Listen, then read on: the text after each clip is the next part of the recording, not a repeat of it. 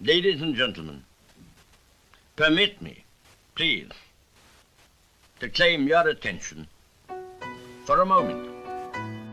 We shall surely find the way under a faithful and tolerant government to those broad uplands where plenty, peace, and justice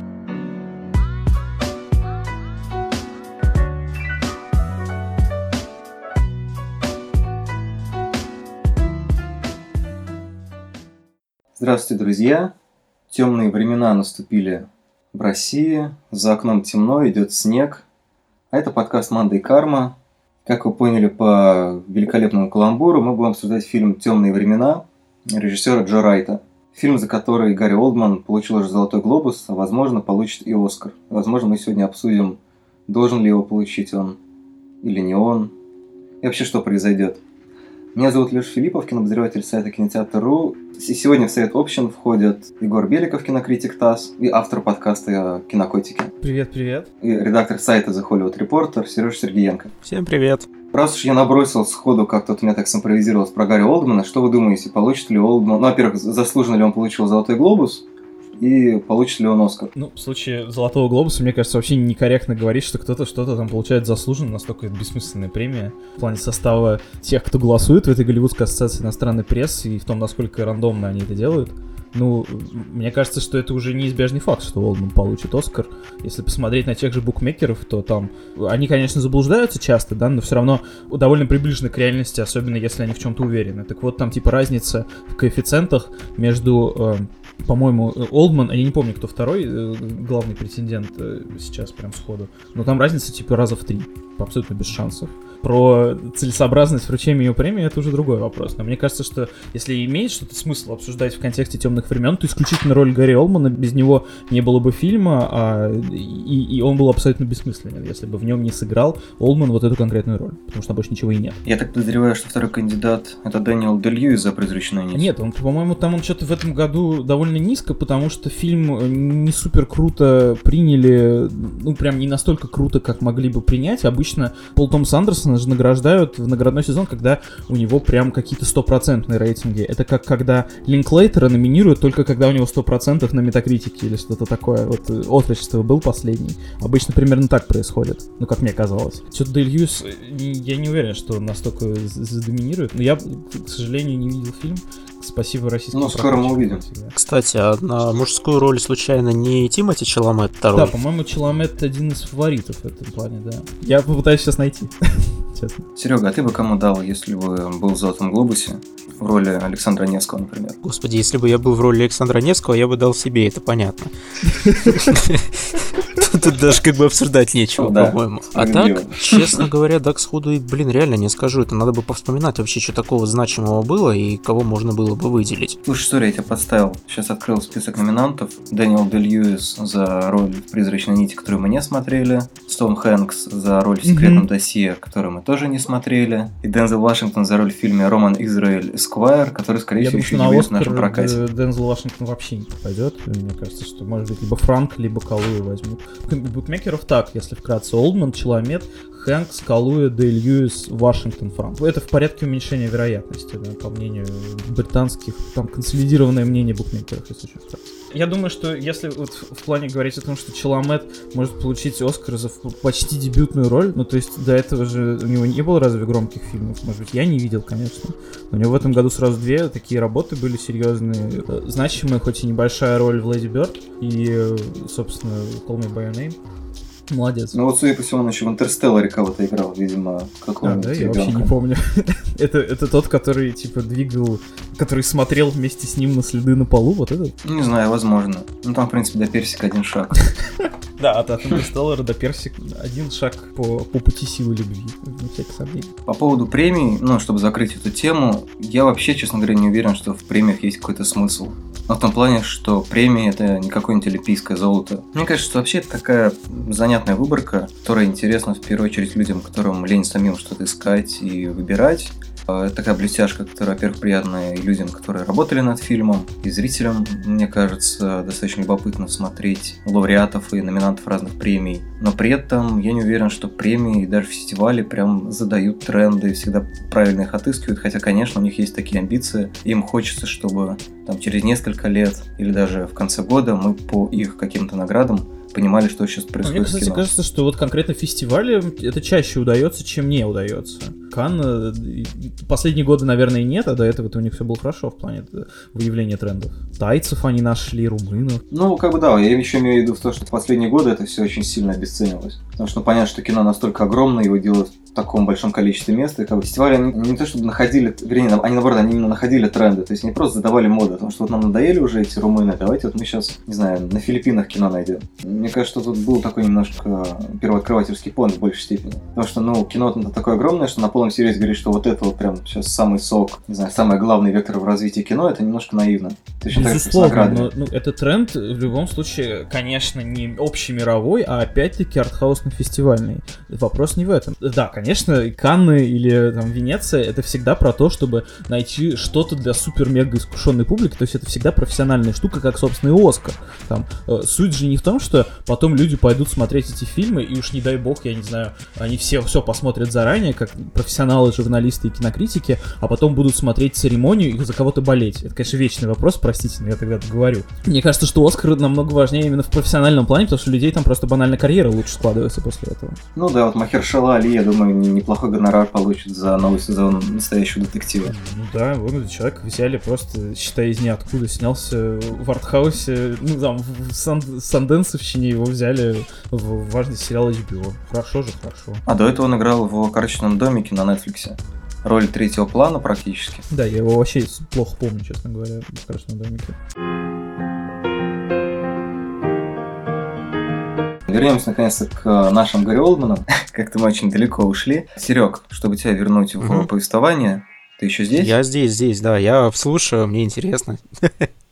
Я вот тебя поймал на том, что после показа фильма, ну сколько там прошло, недели, две, три, он как-то у меня абсолютно выветрился. Угу. Вот у тебя есть какие-то мощные воспоминания, какие-то сильные остаточные эмоции после него? Давай начнем с этого.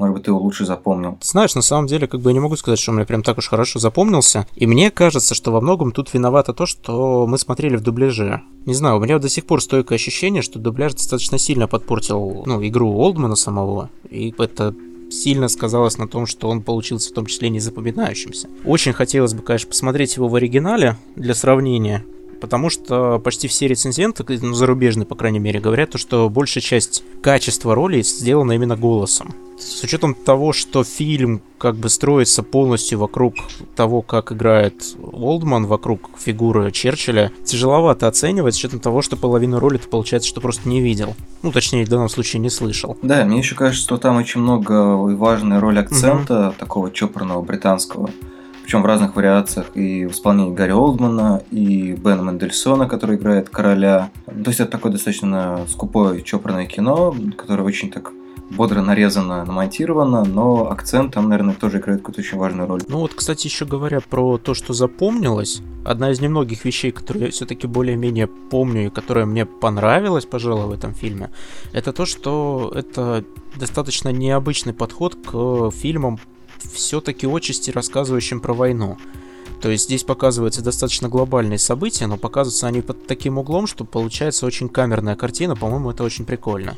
Да, да, согласен. И в этом плане интереснее всего провести параллель, понятно, с каким фильмом Кристофера Нолана. Да-да-да. Которого без вот этого... Интерстеллар. Конечно, да. Начало. Преследование, ребят. Без гремящего вот этого по жести, короче, палкой пафоса. Причем абсолютно об одном и том же. Вот к вопросу о том, как можно было бы к этому подойти. Ну, понятно, да, что там «Темные времена» — это такой фильм на Оскар, и он такой изначально и планировался. Его даже показали сначала в Тулурайде. То есть, типа, чтобы было точно понятно. Тут еще и сценарий написал Энтони Маккартон, сценарист, который специализируется на написании ролей для актеров, которые хотят да, да, Оскар. Вселенная Стивена Хокинга принесла Оскар. Как его зовут? Кошмар. Позор. А? Я, я не помню. Чувак вообще вылетел из моды, кстати, заметили? Вообще его нигде не видно с тех пор. Он только вот в тварях снялся и все.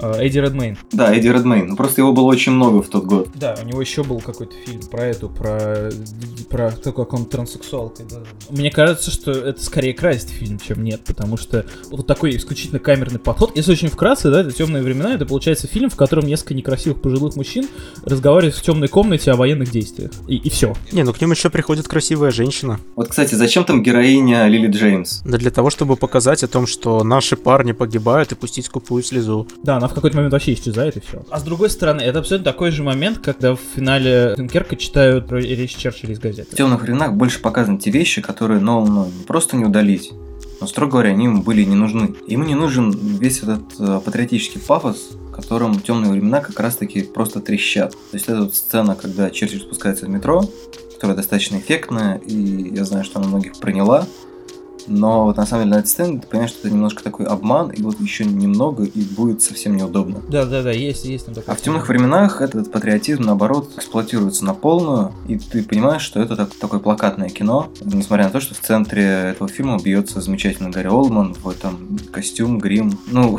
вряд ли он наел. Я надеюсь, что нет. Можно потом от этого подагру какую-нибудь схватить или, или язву желудка. Оскар. Или Оскар, да.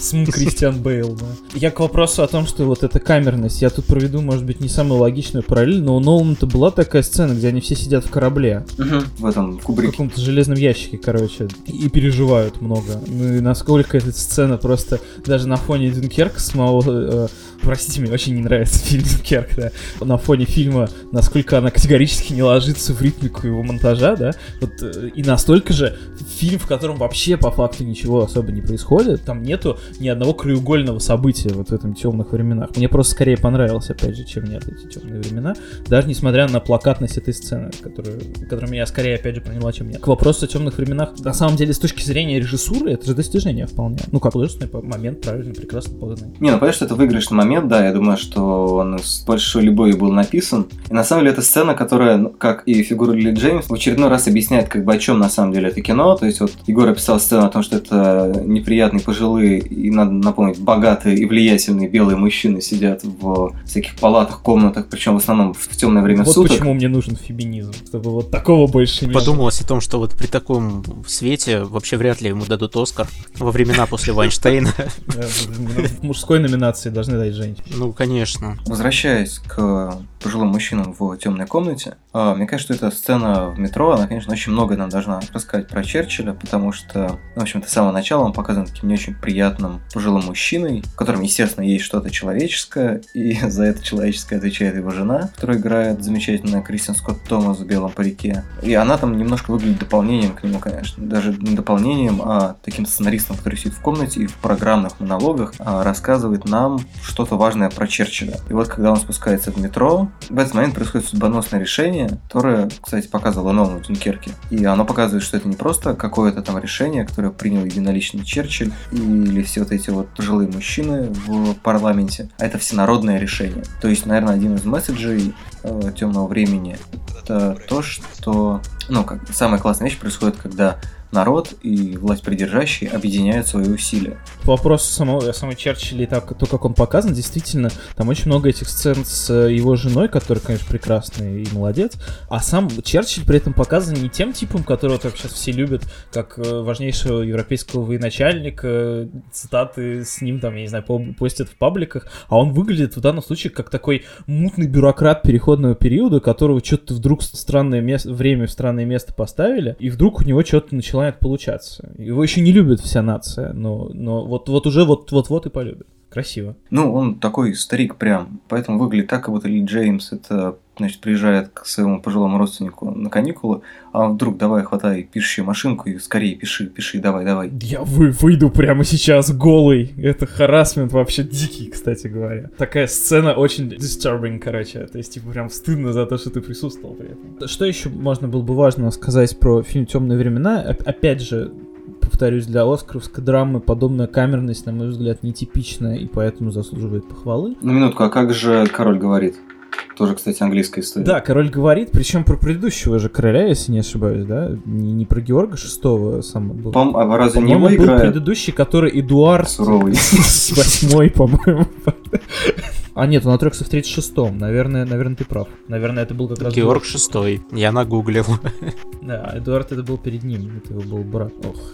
Исторического образования не хватает, конечно, в этом контексте. Надеюсь, нас не слушают историки. Вообще забыл затронуть эту тему в самом начале подкаста о том, что, скорее всего, мы не будем говорить про такие важные темы, как соответствие пуговиц на сюртуках. Историческая достоверность, да-да-да, конечно. Это же так самое, самое важное, что может быть. Столько важных в этом году исторически достоверных фильмов. Там «Горе-артист», например.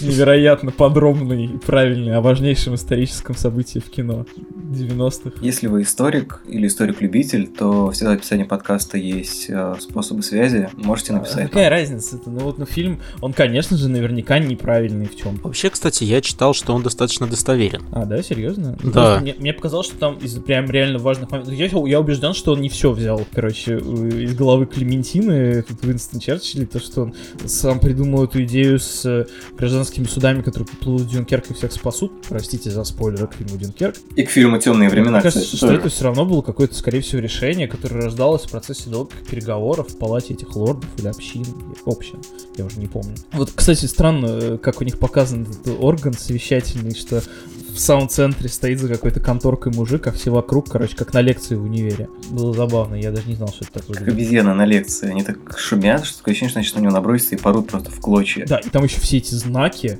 загадочные, какая-то теория заговора просто, что вот он, короче, что он там должен сделать, а газету или опустить и зааплодировать, да? Платок на колено. не на да. колено, он его ну, как раз наоборот с колена должен был поднять колбу. А, да-да-да. Он там типа пот вытирал. Ну, кстати, тоже, по-моему, достаточно толстая сцена. Правда, да. Ну, ружье должно было Он выстрелить.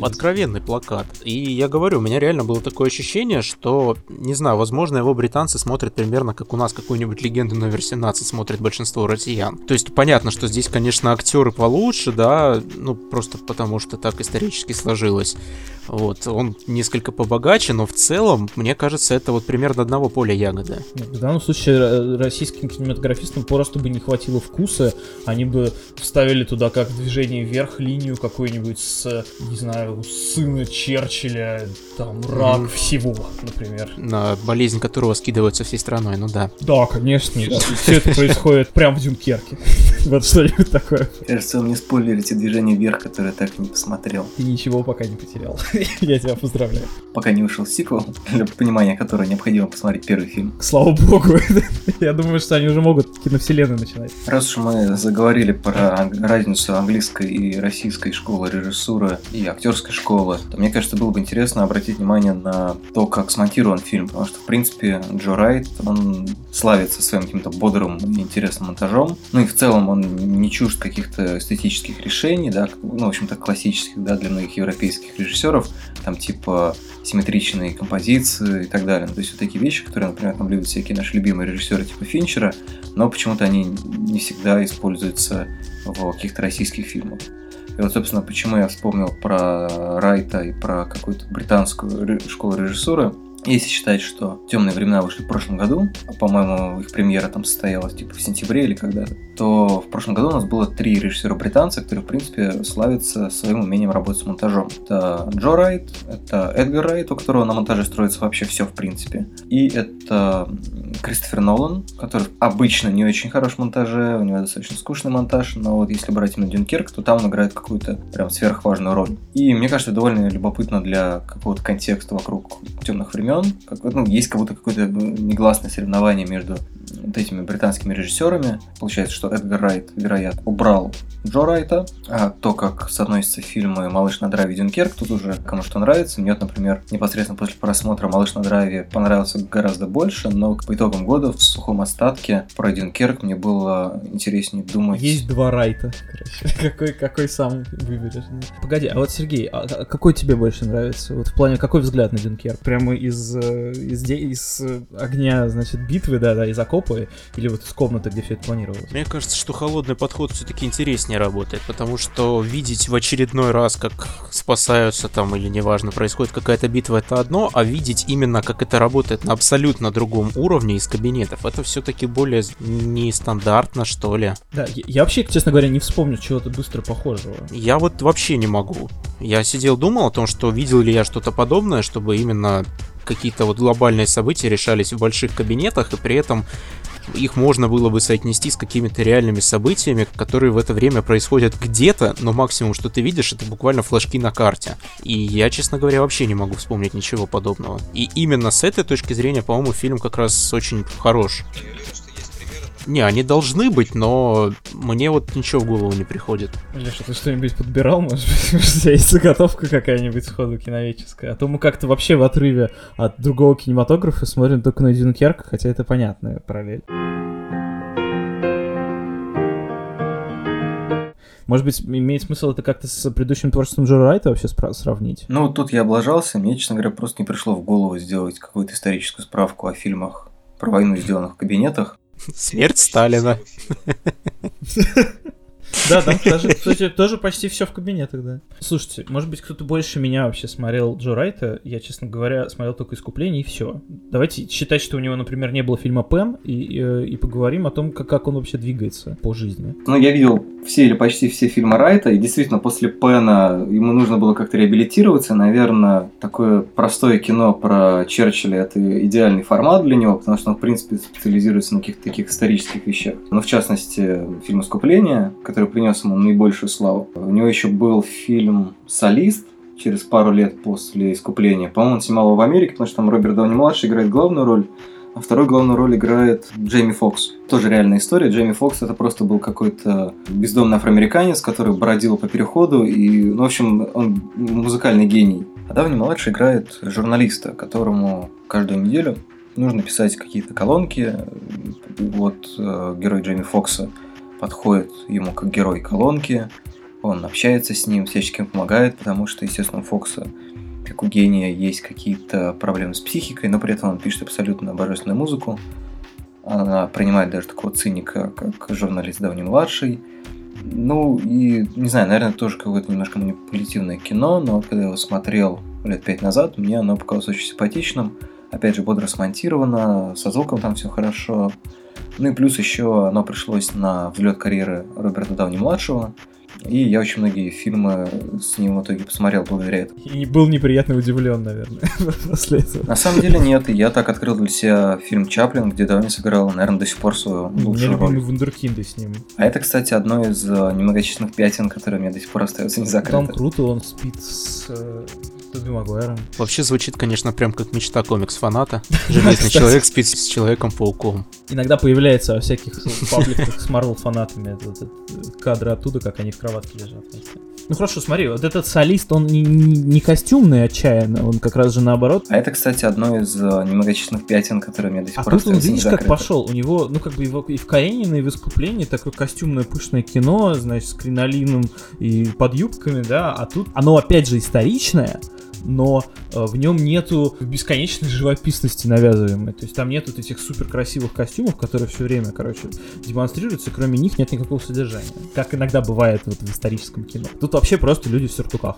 Вот, и у него достаточно интересно хронологически идет. Вот, значит, э, Анна Каренина, следом за ней «Искупление», в котором Первая мировая, Нет, да? вторая. Да, точно. А, Дюнкерк там как раз показан. А, ну, в общем, э, Джо Райт может снять фильм про все исторические события, которые хоть как-то связаны с Дюнкерком. Да, что еще можно, кстати, про Дюнкерское? А, про немцев, которые туда подступали, например. Ой, я посмотрел. Посмотреть про простых жителей, у которых лодки добирают. Стоишь такой в осаде, приходишь на место, а там уже нет никого, обидно. А потом у него был «Гордость и предубеждение», а еще был фильм «Последний король», но я его опять не видел. А, это мини-сериал. Ну, вот у него еще есть, на мой взгляд, недооцененное кино Хана «Совершенное оружие», в котором Сир Шаронан, кстати, который получил «Золотой глобус» недавно, играет главную роль. Она играет девочку, которую учат убивать с самого детства. Ну, это вообще такое немножко сумасшедшее кино, очень здорово снято. На нем Райт работал с командой операторов, которые снимали «Русский ковчег». Ну, то есть это группа людей, которые специализируются на том, что а, можно бегать с камерами по музею и как-то это все так снимать, как будто как будто это все снято одним кадром. Ну, понятно, что на самом деле там есть какие-то уловки, где-то они, видимо, камеру уводят в тень и маскируют какие-то монтажные склейки, наверное, но в целом это такая достаточно виртуозная команда. Вообще Райт работает с одним и тем же оператором, который снял ему эту сумасшедшую сцену с чертовым колесом в искуплении Анну Каренину. А, было два исключения. Это вот а, «Темные времена» снимал Бруно Дюльбанель, и Хану снимал... Альвин Ну, все остальное время он снимал какую-то муру. Джобсон снял. Ну да, насчитал два исключения на самом деле. Вот он а, снимал Хану, и он снимал Джобса. Уинтерботтомом работал. Не повезло человеку. А, Крысолова он снял, Лин Рэмси. Вот откуда он пошел-то, оказывается. Опять же, кстати, ты вот говоришь, Канны не могут выбирать людей, вот, пожалуйста. Это же все канская история абсолютно, весь Крысолов. Ну, это когда было? Это были 90-е годы. 99 да. Интернета не было в таком количестве. Можно было делать вид, что если ты нашел какое-то кино из э, европейской страны, то, ну, все, ты первооткрыватель. Ну, ну, румынов, правда, никто не знал в тот момент. Ну, правда. Ну, это же честно, это была прям канская победа, что они нашли этого, э, что Пую, что э, Мунджию. Не-не, это все, конечно, хорошо, но вот возвращаясь к разговору разговору о наградах, которые проходят тонкой красной линии через нашу сегодняшнюю беседу. А, ну, мне кажется, немножко неправильно просто к этому всему очень серьезно относиться. Как будто вот у нас есть а, румыны, там 2-3 года, и все это уже мейнстрим, надо что-то дальше, давайте португальцев откроем, филиппинцев Иранская, далее, вот два, два Оскара они ну дали. Ну, да, просто появляется какой-то снобизм, как будто явление в кино интересно только первые два года, а потом все это уже неинтересно, давайте что-то другое, как будто это все что-то такое на экспорт, а люди же не для этого снимаются. Безусловно, но ну, а тренд это, это тоже сходит на нет. Знаешь, как заканчивается эра Харви Вайнштейна, и фильмы с Оскаром э, становится окончательно понятно, что фильмы, даже получившие Оскар, могут не заработать много денег в прокате, славьте Господи. В прокате это им может вообще никак не помочь, а может даже помешать в редчайших случаях. И поэтому э, для продюсеров перестает быть самым важным на свете получить Оскар, ну, это как, я не знаю, это как в России э, снимать фильм, чтобы получить Золотого Орла. То есть это же не может быть целью для, для художника, без всяких сомнений. Каждый год все равно есть какой-то пул фильмов, которые э, э, должны или могут получить Оскар. В этом году он необычайно разнообразен, необходимо признать. И «Темные времена» из них, наверное, самый консервативный. Ну, просто потому что «Три билборда» — это такое довольно необычное для Оскара кино, не говоря уже о «Леди Бёрд», прям категорическом инди-дебюте, да, или там горе-артист, ну, конечно, пролетит, скорее всего, как фанера над Парижем, но все равно. И да, в этом плане «Темные времена», вот на него как раз можно было бы жаловаться в этом контексте, что Лоло снимали ради Оскара. Да, да, он выглядит таким э, осколком очень старомодным. Хотя вот ты говоришь, э, «Леди Бёрд», неожиданный номинант Оскара, что это инди-кино, но при этом в прошлом году победило инди-кино. То есть, в принципе, могло и раньше победить, но почему-то вообще участие Лунного Света преподносится как что-то неожиданное, хотя по-хорошему это должна быть нормальная история. Да, об этом догадался не только ты, а еще продюсер Леди Бёрд, которые ловко продвинули его как главный инди-фильм на Оскар, собственно.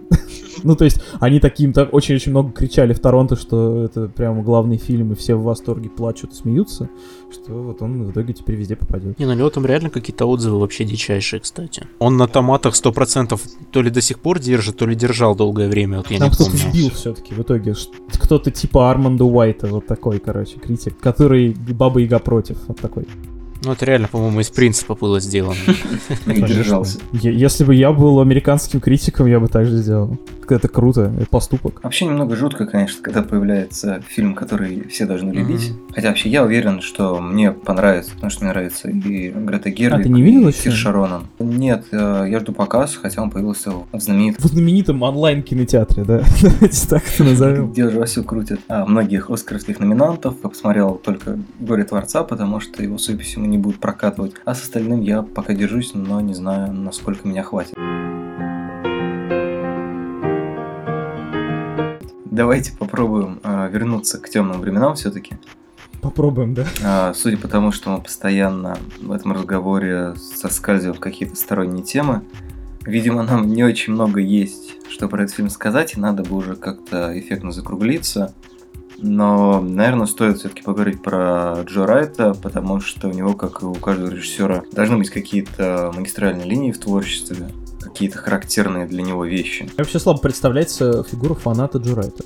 Ноланом представляется. Это же ну кто вообще, типа, ну, окей, хорошо, есть люди, которые видели искупление, Анну Карину и гордость и предубеждение. Костяк людей, которым нравится Райт, и они уже, зная его как автора этих картин, начинают смотреть другие. То есть э, речь о том, что понятно, как можно любить Нолана, еще одного британского режиссера с сравнимым количеством фильмов, что и Джо Райта, да? Я понимаю, как его можно любить, но я любить его при этом не могу, да? А Джо Райт это такой чувак, который... Почему мы все время переключаемся с темных времен на какой-то контекст вокруг них? Потому что темные времена это не более чем фильм симптом для очередного наградного сезона. То есть это такой фильм в духе влюбленного Шекспира, понимаете? Может быть, он, конечно, и приятный, и иногда даже остроумный в чем-то, вот опять мы говорили про консервативность и камерность этой картины, но э, ничего больше. То есть это очередные нюансы очередного оскаровского фильма. И это, конечно, не может не расстраивать. Если говорить о каких-то характерных чертах Джо Райта, и вообще почему я начал смотреть его остальные фильмы там, после «Искупления», или, может быть, после какого-то другого фильма, Сейчас я, конечно, уже не помню, потому что многие из них я видел давно, но вообще такое ощущение, что Джо Райт режиссер без почерка. То есть у него есть какой-то стиль, а, или наоборот, он режиссер со стилем, но без почерка. Вопрос терминологии, да? Чего-то, короче, у него в любом случае не хватает. Факт. Ну, фишка в том, что у него есть э, какой-то визуальный стиль или почерк, но не могу выделить какого-то содержательного, наверное, его стиля, то есть, чтобы он придерживался каких-то тем. Но вот, например, когда я смотрел «Горе Творца», мне было понятно, почему Джеймс Франко взялся за эту тему. А вот про «Темные времена» я не могу так сказать. То есть, ну да, я понимаю какую-то мотивацию, что, возможно, Джо Райт британец, и Черчилль британец. Джо Райт снимает костюмированное кино историческое. Звучит как очевидный выбор, на самом деле, Просто в ну, лобовой. Его как будто вся карьера вела к этому фильму, чтобы он взял, получил Оскар за лучшую мужскую роль и можно забывать о нем, в принципе. Вот я не уверен в этом на самом деле. Во всех фильмах Джо Райта просматриваются какие-то сломы, какие-то переходы. То есть вот фильм Пен, да, который, мне кажется, абсолютно чудовищным. Там, например, была достаточно интересная мысль, в принципе, тоже очень старомодная, если говорить о старомодности темных времен. Там был такой наброс на рокеров, потому что пираты, в общем-то, рассматривались как такой аналог рокеров, гранжа, типа Нирваны и так далее. Музыканты рассматривались как люди, которые не хотят взрослеть. И, соответственно, было противопоставление вот этих невзрослеющих взрослых, то есть вечных подростков, и вечных детей в главе с Питером Пеном. И это был достаточно любопытный конфликт, достаточно интересная мысль, но достаточно старомодно поданная. В темных временах мы видим конфликт простых людей и властей, какой-то элиты. Ну, даже, наверное, не конфликт, а их какую-то попытку взаимодействия. В Хане мы видим, как девочка, которую учили убивать, то есть воспитывали по волчьим законам, пытается социализироваться. Ну, то есть, э, мне кажется, что у Райта достаточно сильно просматривается вот эта тема попытки найти общий язык между двумя мирами. Хотя, в принципе, тема вот этого двоемирия, она самая распространенная, ее можно найти ну, практически практически везде. Берешь любой фильм, находишь там. Кстати, еще в солисте, да, мы тоже видим гениального музыканта. И он тоже вступает в взаимодействие с этим обычным миром, более циничным миром. А, более красиво, да, миром. да, да. Интересно. Нечто подобное мы видим и в Анне Карениной, где вот этот мир театр, и Левин, или Левин, который пытается его, наоборот, покинуть. То есть, опять же, это взаимодействие двух миров. Мне кажется, что это вот такая история, которую Райт э, неспроста использует в каждом фильме, но при этом не то, чтобы он как-то это очень так сильно акцентирует и демонстративно тебе продает. Мне кажется, именно таких режиссеров, наверное, и любит э, так называемый массовый зритель. Хотя понятно, что под этим словом скрываются очень разные люди. Райт не превращает все это в манифест. Хотя можно сказать, что темные времена продает нам достаточно плакатный боепик. Ну, ну или просто очень, очень хорошую мужскую роль продает. В конце концов, многих фильмов нету и этого. Да, зритель вообще тяготеет к ярко выраженно артистичным работам в кино. Не замкнутым, в которых, типа, человеку нужно было максимально умерить свой пыл, показать, что у тебя есть что-то внутри. Это как, э, не знаю, э, Горбачева в ритме вот, если очень вкратце. А, а тут совершенно наоборот. Человек абсолютно выкладывается, просто его там буквально не видно Гарри Олдмана, а у Олдмана вполне узнаваемые ужимки, там, сум э, какой-нибудь, э, господи, этот фильм про Матильду-то и киллера, э, стыдно-то как. Леон. Да, конечно. Вот, вот это Гарри Олдман, вот он тут вообще не такой, то есть его буквально не видно, он растворяется в этом актере, и если не было бы актера, повторюсь, не было бы фильма. И это классно. Но вопрос главный состоит в том, можно ли сказать о фильме как о самостоятельном произведении, если оно целиком и полностью зависит от актера, а фактически, ну, просто э, исполнитель режиссерской задачи. Получается, что не актер выполнял режиссерскую задачу, а как бы режиссер подстраивался под актера, который вот так круто смог его сыграть. Я думаю, что это действительно распространенная и тоже, кстати, старомодная схема, когда режиссер, ну не то что подстраивается под актера, но он весь фильм выстраивает вокруг него. Но все-таки в темных временах есть какие-то вещи, которые Райт делает именно монтажом и именно режиссурой. Хотя вот эта же сцена в метро очень... Опять-таки, она абсолютно сделана для того, чтобы подсветить э, Черчилля. Ну да, просто тут такой парадокс, что несмотря на то, что это вроде как фильм про Черчилля, он не только про Черчилля. Ну как-то, не знаю, у меня не было какого-то образа Черчилля, который я ожидал здесь увидеть, да, то, что вот Гарри Олдман сыграет нечто конкретное. И поэтому здесь я вижу Черчилля, который оказывается сложным и многогранным ровно за счет того, что он выступает мостиком между высшим и низшим классом. А, да-да-да, знаешь, такой типа лорд, вот как вокруг его все время вот эти тусят ребята в сюртуках, да, такой очередной пузатый лорд, который смог с ней зайти и понять сермяжный патриотизм, наверное, да. Да, и там подчеркивается, что он до этого не был никогда в метро, или был один раз, и ему не понравилось, или он испугался, или он вообще абсолютно не приспособлен к жизни, хотя вокруг него он пытает, думает, как защитить страну, которая состоит из людей, которые не, которые не могут его понять, а он не может понять их. Да, это красиво. Ну, значит, хороший фильм. значит, не зря обсуждали. Еще, кстати, вспомнил две вещи, которые мне кажутся довольно интересными в этом фильме. Так, одну я уже забыл. А второй потерял. Не-не-не, не не сбивай. В том анекдоте про два Сори, сори, извини. Первое это то, что, как бы несмотря на то, что это плакатный фильм, он все равно имеет довольно жесткие отличия с российскими плакатными фильмами и вообще, как бы, в принципе. Причем, по-моему, с тобой я это даже уже обсуждал. Что наш фильм не умеет самоиронию.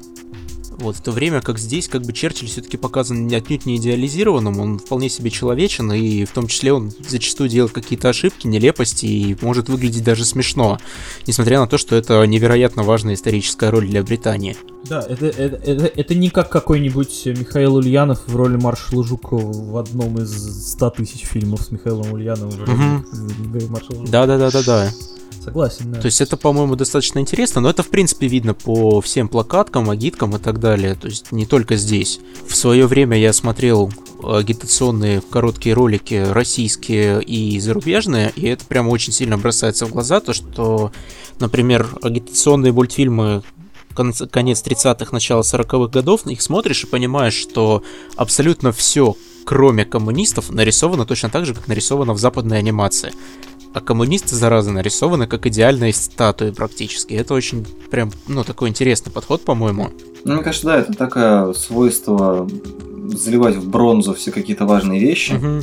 Ну, то есть, не знаю, может, мне кажется, Черчилля очень спокойно и очень легко можно было превратить в какую-то бронзовую статую. Чтобы он был такой прям очень правильный, на самом деле. Не знаю, даже и в метро ему не нужно было спускаться. Ну да, он бы и так затащил, если надо. Это же Черчилль. Мне кажется, это какая-то ментальная, ну, вернее, это штука связанная с менталитетом. Я, я не знаю, в принципе, вообще, или именно постсоветским, то, что ну, как вот есть желание создавать какие-то сакральные фигуры, да, то же самое, что, например, происходит с легендой номер 17, которую мы уже вспоминали. То, что, ну, как бы все хорошо, и достаточно обаятельный чувак э, Данила Козловский, достаточно обаятельный Хоккеист Харламов. Но проблема в том, что у него абсолютно ноль иронии. То есть, когда он говорит вот эту достаточно идиотскую фразу «А не дурак ли я?», ты понимаешь, что у него даже в мыслях нет о том, что он дурак. Может быть, он и дурак, но на самом деле он как бы задает это с таким вот богатырским серьезом абсолютно.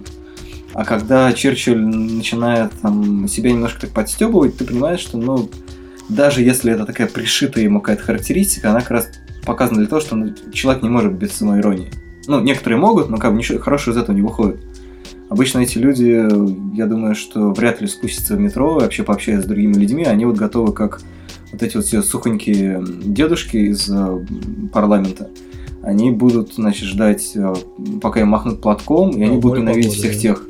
То есть ну, это банально про эмпатию, мне кажется. Потому что если ты не можешь как бы иронизировать над собой, не можешь... Ну, то есть ты тут реально тут же попадаешь в какую-то ловушку. Ты становишься очень серьезным. Ты готов сдаться, там, не знаю, как там же показано то, что типа Черчилль находит тот путь, который не очень нравится всем, хотя, ну, в общем-то, насколько я помню, альтернатива там была еще хуже, чем вот эта история с кораблями. Не, она была глупая просто, невозможно было тогда контактировать с Гитлером. Ну, это... Даже если ты ничего не понимаешь в истории Второй мировой войны, из фильма это очевидно с первой фразы абсолютно. Там суть в чем, да, если вкратце, это, это я откуда-то знаю. Гитлер и его окружение в начале войны думали, что э, Великобритания быстро прим- к ним примкнет, потому что они тоже, короче, норды, и э, они, значит, типа одной расы по, по расологии. А Великобритании это все было нафиг не надо, потому что Великобритания к тому моменту, когда началась Вторая мировая война, это империя, над которой никогда не заходит солнце, и э, у них бешеное количество доминионов и, и так далее. И, может быть, они уже не так сильно на них влияли, но все же это не так важно. Э, который ничем не собиралась делиться совершенно с Германией. Это вопрос уже, наверное, не душевности, не душевности, а просто потому, что Великобритания э, была вот на момент начала, наверное, войны вполне сравнимого влияния с немецкой тиранией в момент э, ее пикового развития. Да, я, я хотел добавить к эмпатии. Да, это очень еще ловко увязано с этой левацкой идеей о том, что о, о вечном британском конфликте между лордами и плебеями, что классовое различие еще никуда не делось.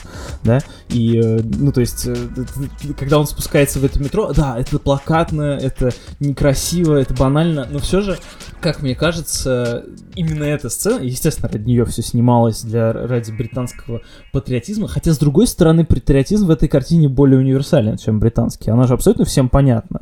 То есть э, от этого будут типа проникаться, значит, любовью к родине последние космополиты э, в любой стране. Совершенно неважно, в какой она происходит, потому что Вторая мировая э, в нашем понимании вообще, э, ну, так как все происходит в контексте Второй мировой, что сейчас начнется величайшая бойня 20 века и вообще всего человечества, унифицирует мысль патриотизма для зрителей темных времен где угодно. И это очень красиво. Да, главное, чтобы ее не начали воспринимать в том ключе, как он начали воспринимать Дюнкерк. Потому что многие писали о том, что вот из uh, этого стыдливого бегства, из этого я позора писал, британской я нации. Я много, кстати, где, где читал о том, что вот прям ну, мне кажется, тоже такая очень с такой советский менталитет победителя, о том, что типа лучше вот умереть, короче, просто просрать кучу жизни вместо того, чтобы ну, люди в той ситуации, в которой они не могли никак полезно использовать свои ресурсы, они могли просто спастись. Ну, то есть, как бы ценность человеческой жизни, вот эта вот история, которая хорошо показывается в Дюнкерке, она, мне кажется, у нас периодически перебивается героизмом мысли о том, что героически убить и просто перерезать или перебомбить э, несколько тысяч человек, а то, а то и больше – как бы это нормально, есть вот какая-то высшая цель, которая этого заслуживает. Речь не об этом. Я, я не хочу, конечно, по 134 разу спорить о фильме Дюнкерк, но все же проблема его не в том, не, не в советском э, менталитете победителя, а в том, что за величайший, абсолютно недосягаемый по значению подвиг э, преподносится то, что люди э, просто смогли, короче, не нервничая, дотерпеть до эвакуации. Ну, это просто, мне кажется, очень гуманная штука. Она, конечно, гуманная, но она-то демонстрируется как военный подвиг, а не общечеловеческий. Вот в чем мое идеологическое различие с этим. Я понимаю, мне кажется, что можно все-таки найти какую-то оптику в том, чтобы увидеть в этом все-таки именно человеческую историю. Почему там не очень хорошо смотрится вся эта история с Черчиллем и так далее, при том, что она пытается как раз возвысить все это происходящее до, до гуманного. Она, наоборот, по-моему, немножко уточняет немного координаты, и ты понимаешь, что все-таки там есть речь и какой-то, не знаю, какой-то военной важности, государственной важности, хотя речь исключительно о человеческой жизни. То есть это такой прям, это ода выживанию. И как бы все остальные, как бы все остальные условия не имеют никакого значения. Потому что, ну, как бы генералы это генералы, там, не знаю, планы это планы, а то, что люди, которые могли умереть просто потому, что их никто не хотел спасать, но они выжили, это все равно как бы круче, чем если бы они умерли. И ценить это тоже полезно. В плане темных времен я переживал за этих ребят, которые там застряли, намного больше, чем в Дюнкерке, даже несмотря на то, что я не видел все эти топ толпы э, однотипных солдат, которые сидят на пляжике. Ну вот я думаю, что поэтому, кстати, в этом, в этом и плюс, то, что их, их же там, по-моему, вообще не показывали. Показывали. Да? Показывали? А, да? да, там показывали, как они в окопах сидят и камера отдаляется наверх, и на них летят бомбардировщики. Он крошечный, он не то чтобы там показано прям толпы, толпы, толпы, но там показывали простых солдат, которые сидят и ждут, что же с ними будет дальше. Нет, я имею в виду именно характеры. Не, характеров там нет, зачем? Как, как, как и в Дюнкерке, кстати говоря. Если бы их там не было, было бы намного интереснее. Это очень заметно по первой сцене, да, которая да, да, переигрывает да. весь фильм. А я тем временем вспомнил вторую мысль, да. Давай. Класс. Вот, а вторая мысль заключалась в том, что очень прикольно, что для Биопика выбран формат буквально пара недель из жизни. То есть здесь не пытаются показать его как-то комплексно, рассказать какие-то предпосылки и так далее, хотя на них есть ссылки в течение всего фильма. Вот, э, здесь просто взят очень-очень конкретный период, момент назначения и момент прихода к принятию народом скажем так, и больше про Черчилля ни слова нет. Насколько я помню, там даже не шибко много объясняют, почему там, например, король и население да, да, да, да, да. спорно относятся к нему. Там же все дело было, если не ошибаюсь, в Дарданельской операции, по-моему, которая... Нет, он закончилась- упоминает, что какие- какие-то были странные военные действия, в которых он себя Там называется название операции, в которой он проявил. прос- просрал все полимеры, да. Вот. Да. И как бы по сути говорится только, что да, он там провалился.